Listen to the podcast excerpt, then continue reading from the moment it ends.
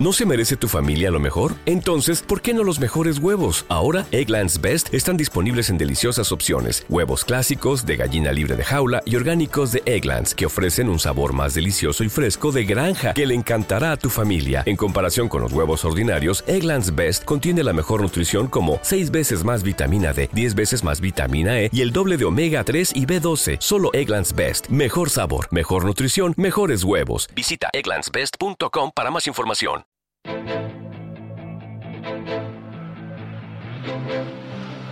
Capital Intereconomía, siempre por delante.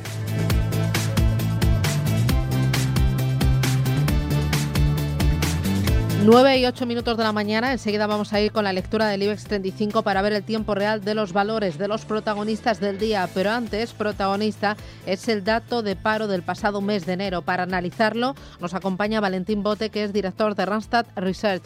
Valentín, ¿qué tal? Buenos días. Hola, muy buenos días. ¿Qué lectura hace de, de la cifra que acabamos de conocer? Bueno, pues tenemos unos datos de afiliación ligeramente mejores que los del enero del año pasado y algo parecido sucede con los datos de paro. Mm, ha habido un aumento del paro algo menor que en enero de 2020. Enero siempre es un mes muy malo y el hecho de tener pues una caída del empleo algo menor y un aumento del paro algo menor también, pues debería hacernos pensar que estamos ante un enero relativamente bueno. Lo que sucede es que hay que tener en cuenta dos factores. El primero, que en enero el empleo que se pierde es un empleo de carácter estacional que se genera durante los meses de noviembre y diciembre para la campaña de Navidad. Si esa campaña viene más floja que otros años, como ha sido el caso de 2020, pues mm, se pierde luego en enero menos empleo porque no se creó dicho empleo en noviembre y diciembre. Por lo tanto, ahí eh, hay este matiz que introducir. Y luego el elemento de la dinámica que nos da todos los meses la contratación, pues refleja que la contratación ha sido eh, bastante negativa, con una caída de un 26% en contrato respecto al enero del año pasado.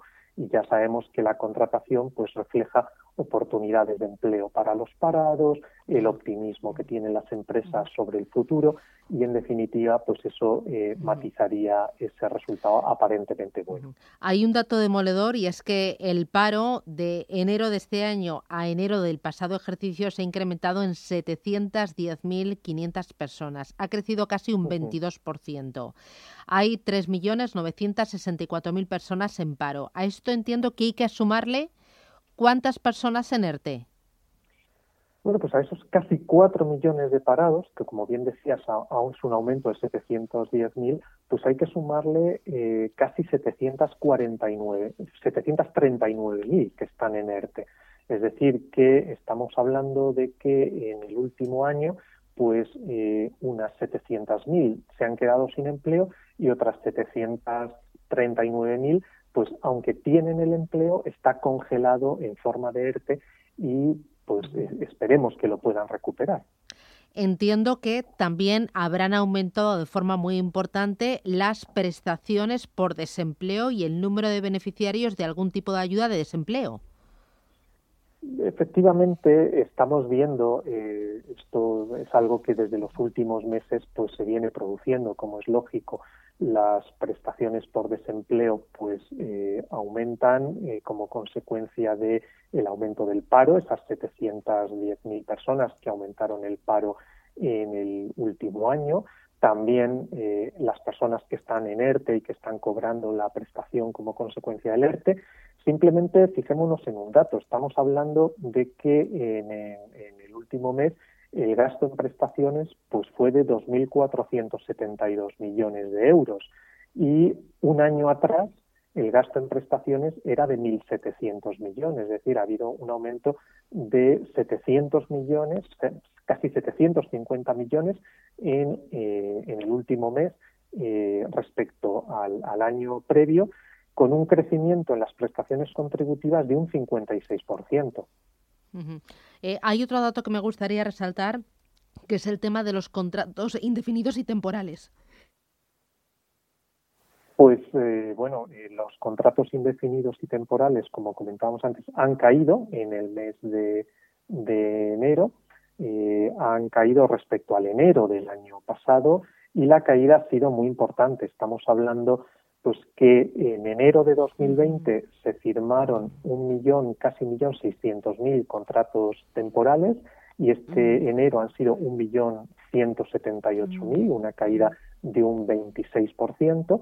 Y en el caso de los indefinidos, pues la caída es de pasar de 179.000 a 124.000, una caída del 30%. Es decir, han caído los dos, pero con más intensidad en los indefinidos, que esto lógicamente refleja una menor confianza de los empresarios en el futuro, en un crecimiento estable de la actividad, porque eh, ese es el momento en el que la, em, la, empresa decide dar el paso de generar una contratación indefinida. Y, muy Así que malas noticias. Sí, entiendo que el, lo peor se lo lleva eh, hostelería, servicios y comercio. Efectivamente, eh, el, son sectores que han perdido eh, en enero aproximadamente 40.000 empleos se han perdido en hostelería, casi 38.000 en comercio, también servicios auxiliares 36.000 eh, y en realidad en este mes de enero no ha habido ni un solo sector que creara empleo neto. Así que estamos ante, eh, recordemos, el peor mes del año, en un año normal, enero siempre es el peor mes, y, nos encontramos con que ningún sector ha creado empleo y los que más han perdido, pues hostelería, comercio y esos servicios auxiliares. Fantástico. Valentín Bote, Rastan Research, gracias y buen trabajo. Un abrazo. Un placer. Cuídese.